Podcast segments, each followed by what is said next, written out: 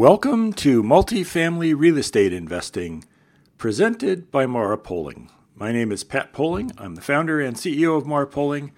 Happy to be with you this week to talk about an interesting way of looking at investing in multifamily real estate. And that is thinking about investing in an apartment as though we're in the subscription business subscribing to an apartment. That's the way we think our tenants really operate when they sign a lease. And we're going to talk about that this week in some detail. As always, if you have any questions, shoot me an email, pat at marapoling.com, M A R A P O L I N G.com. Don't forget to swing by the Learning Center at marapoling.com. Hopefully, good content there that you'll find valuable. Uh, soon we will have a uh, recorded copy of last week's multifamily financials webinar available for the public. Uh, we're just about done with the processing of the recording, and we'll have it out all to uh, all the attendees in the next few days, and then uh, probably next week have it posted for public consumption. All right, so with that, let's talk about subscribing to an apartment when you invest in multifamily real estate, whether it's purchasing a duplex that you're going to own and operate yourself, or investing in a syndication with a sponsor, or maybe you're an investor with us and you're in the total return fund or potentially one of our other vehicles. Yes, you are investing in real estate and you get all the tax benefits that go with that, uh, the cash flow, the appreciation, uh, the ability to defer tax long term, the security, the stability, all great stuff. When we think about investing in real estate, though, we're not really buying a building. What we're buying is we're buying a business. You know, we write a $10 million check and we buy a property. We're buying one that generates about a million dollars a year in revenue. And after expenses, has about a half a million dollars left over. $500,000 on a $10 million purchase price would be about a five cap. So we're really buying a million dollar a year business.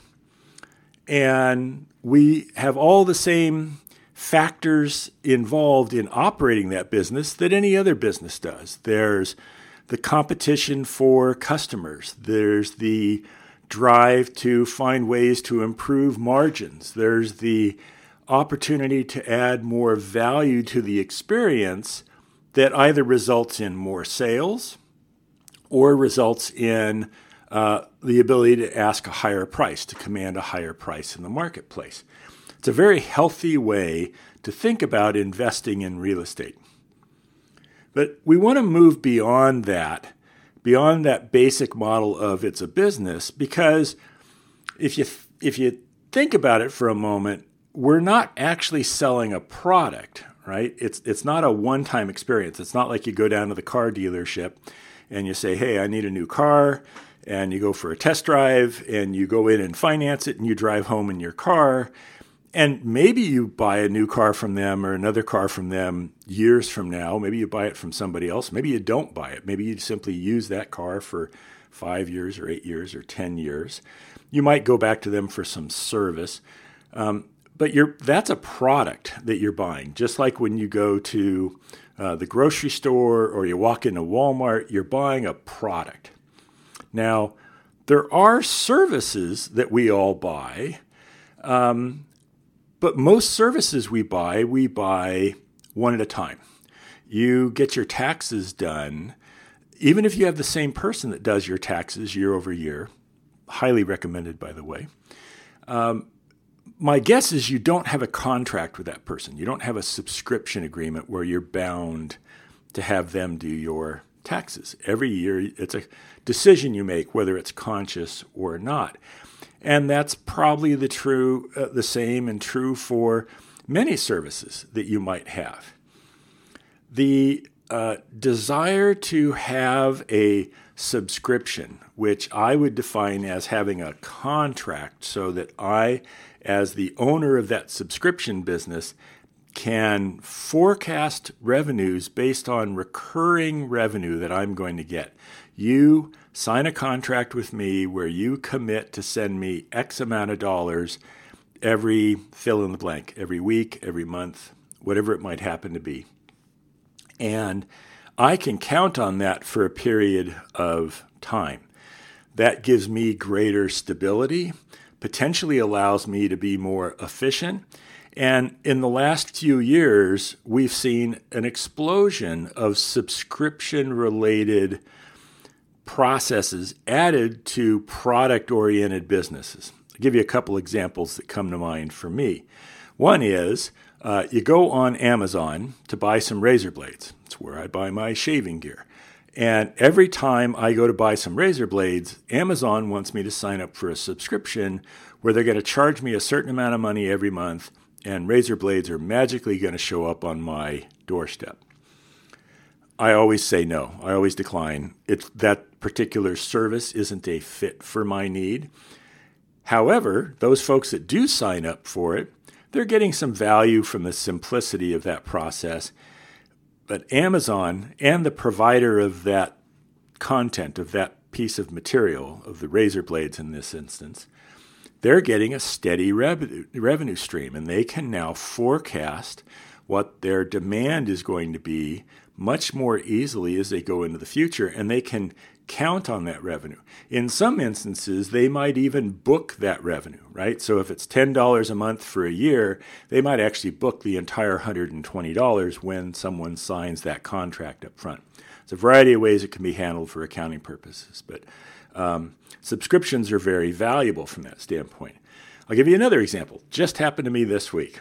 Took my truck in to get it washed and I have one of these little cards where I buy like 10 washes at a time, and I get a bit of a discount for doing that. They get my money early and uh, have it available to help run their business.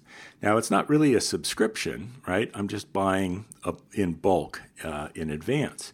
So I used it, and it was my last one. And I said, Great, I'll reload it. And they said, Yeah, we're not doing that anymore. You can sign up for our monthly service. So for a certain amount of money per month, I can bring my truck in anytime I want and get it washed. Well, I, I don't have that kind of a need, so that doesn't work for me. So I'm just going to buy my washes one at a time as I go through. But these businesses, businesses like having recurring revenue. So let's think about our model as being real estate investors. We own properties, and we're going to talk about multifamily, obviously where we essentially have a subscription relationship with our customers. They don't come to us and say, you know, I need a place tonight. There are examples of that, and it's in the hospitality industry, right? Hotels and other short term rentals, right? You could be an investor and own uh, properties that you would uh, rent as vacation homes, right? Airbnb and uh, all the other services that are out there that help you do that. But if you're an investor in a traditional multifamily environment, you have a customer that you are coming to an agreement with in which they say, I'm going to sign up for this product, this service, this unit for a year, and I'm going to pay X dollars during that time frame. And then that contract not only commits them to that unit for that period of time, but it commits us to those dollar amounts, right? So even if we're able to get higher and higher rents throughout the period of time that they are under that one year contract, we don't go back to them and say, you now have to pay more. No, if they signed a lease at $900 a month, then they pay $900 a month until they get to the end of that lease. So, uh, great for us. We get this recurring revenue, helps us be very stable right? Now, one of the things we obviously try and do is we want to have an experience that's um, as unique and tailored to their needs as we can. We, we really don't want to be in that commodity space. We want to be in a space where we're providing more than just the basics that they need. You know, as we've said in the past, if you think about um, where multifamily real estate uh, fits for consumers in their hierarchy of needs, it's it's pretty foundational, right? I mean, food and shelter. I, there's not much more foundational than you can get right there. However, there's a lot of ways you can get shelter, right? Um, you could go live in a cave or pitch a tent out in the woods, um, or you could live in a palace. That's a pretty broad spectrum. I don't think anybody, uh, at least nobody I know, would say that they have a need to live in a palace. Uh, they have a need to live in, and then everybody would probably define that a little bit differently in terms of what that space would look like, how large it would be, what characteristics it would have, and so on. And then you start moving a little more towards the luxury end of that spectrum, where you would say, oh, it would be nice if it had, and then you start filling in the blank. And that's where you eventually get to things like, it'd be nice if we had a beautiful infinity pool, and if there was, um, you know, covered parking or valet parking or, you know, whatever it might happen to be. Items that become valuable, but that ultimately really aren't needs, right? So, so we want to meet that basic need, but we want to be able to move beyond that as well in our business model because we don't want to be fighting at, at out in that commodity space. Because what differentiates commodities, as we all know, is price, right? If you can buy a gallon of gas at gas station A or at gas station B, how much it costs is the highest factor in terms of determining where you're going to purchase it. Now, the gas companies go real hard at we have this additive or we do this, and it might be that one gas station's maybe easier to get into or out of, or maybe has some additional services like a, a car wash that you could use or those kinds of things that might sway you. Um, but if you're just fighting the battle at a commodity level, it comes down to price. And we'd like to not be in that position. So, yes, it's food and shelter. And we want to provide some of those amenities and benefits that allow us to optimize our investment from that standpoint. so, pardon me, when we think about subscriptions, as I said, there's a number of examples out there. The one that I think comes closest to the mark right now, uh, and I and this is a pretty common experience for I don't know eighty percent of the population. I don't know what the numbers are. Um, would be phones, right? Smartphones in particular. Uh, generally, you're signing some kind of a contract. Uh, often it's a contract around the actual purchasing of the device. I don't even know if there's an actual contract that I executed about staying with my carrier, but I know there's a was a contract when I bought my phone to pay for the phone over some period of time. So there's a contract that's executed. The phone company looks at what it costs to acquire a new customer like me. That cost of acquisition, it's an important number for them. It has a lot to do with uh, how they structure their pricing and how long their contracts might be and so on because they would like to simply keep me. Okay, so that's one of the things that's maybe a little different because while we would like to keep our customers, our tenants, um, we know that we're going to have a certain amount of turnover. And in some instances, uh, we actually may take steps to generate a certain amount of turnover. Uh, and we'll talk more about that in a minute. Now, where we're a little different than phones, right? So, one place obviously is you can absolutely make an argument that a phone is, especially a smartphone, is less essential than having a roof over your head. At some point in time, though, having a phone really is an essential part of life. And because we don't have the old style phones that we used to have, we don't have a phone at a place. The phones are now connected to people. Um, some level of communication is truly essential, especially to have uh, a job and be safe and do a number of other things. So, so it's pretty close to food and shelter. Maybe it's just that next notch up. So that's one of the things that's different. But the two points that I would say are truly different, and I think this helps illustrate the subscription model in the apartment space, is one, the amount of competition, right? When your contract expires with your phone company, you have a handful of choices. You could go to one of the other major providers. You could go to some of these smaller companies, which in many instances aren't actually providing service, they're reselling service they get from those major providers. So maybe you have a dozen, maybe there's a dozen different companies you could go to out there. And then obviously they all have different plans, kind of like different units that we might have. But maybe there's a dozen you could shop with. Well, if you're in a smaller market or if you're looking maybe within just a few miles of any multifamily property in a in a major market, you're going to see thousands of units that are available. Uh, one of our properties, and I, this just happens to be some data that we had gathered recently, so I'll use it for this purpose. One of our properties has, we'll just say, 100 units in it. And within about a five mile radius, there are 5,000 Class B units. That's a lot. Now, obviously, they're clustered in in uh, individual properties, so it's not 5,000 individual units that are out there. If they were, um, you know, 100 each, that's what is that, 50?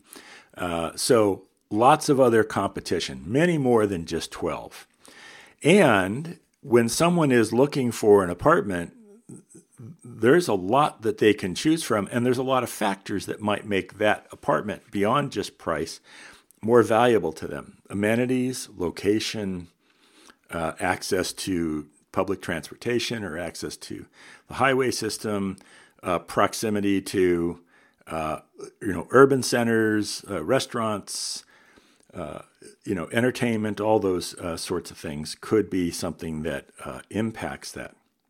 Now, at any given point in time, 5,000 units aren't available. So while there are 5,000 units out there, if you had about a 3% true vacancy factor. So this is not the vacancy associated with kind of churn, but actual empty units. If you had a 3% vacancy factor, it's about 150 units. So if somebody's looking at a unit at one of our properties, um, they've got as many as maybe 150 other units out there that they could look at as well that we're competing with. So there's a lot of competition there. The difference, though, so more competition, but the difference is uh, there's a fixed amount of supply. So in the phone example I was using, in that subscription model, when there is more demand, so we'll just make up a number suddenly there are 10% more consumers that want phones than wanted them before. Well, that extra 10%, those phone companies either already have or can build additional capacity to do that. They can expand their networks so that they can keep adding subscribers, they can keep adding consumers. That doesn't exist in the Class B real estate space. As we've talked about, the cost of new development in Class B is almost completely prohibitive of developing new Class Bs, which is why so much, the overwhelming majority of new construction has been in the Class A space. Because of that, we have a fixed supply. So while we might have a tenant who's looking at our units and has 150 others to choose from. They're not the only person looking.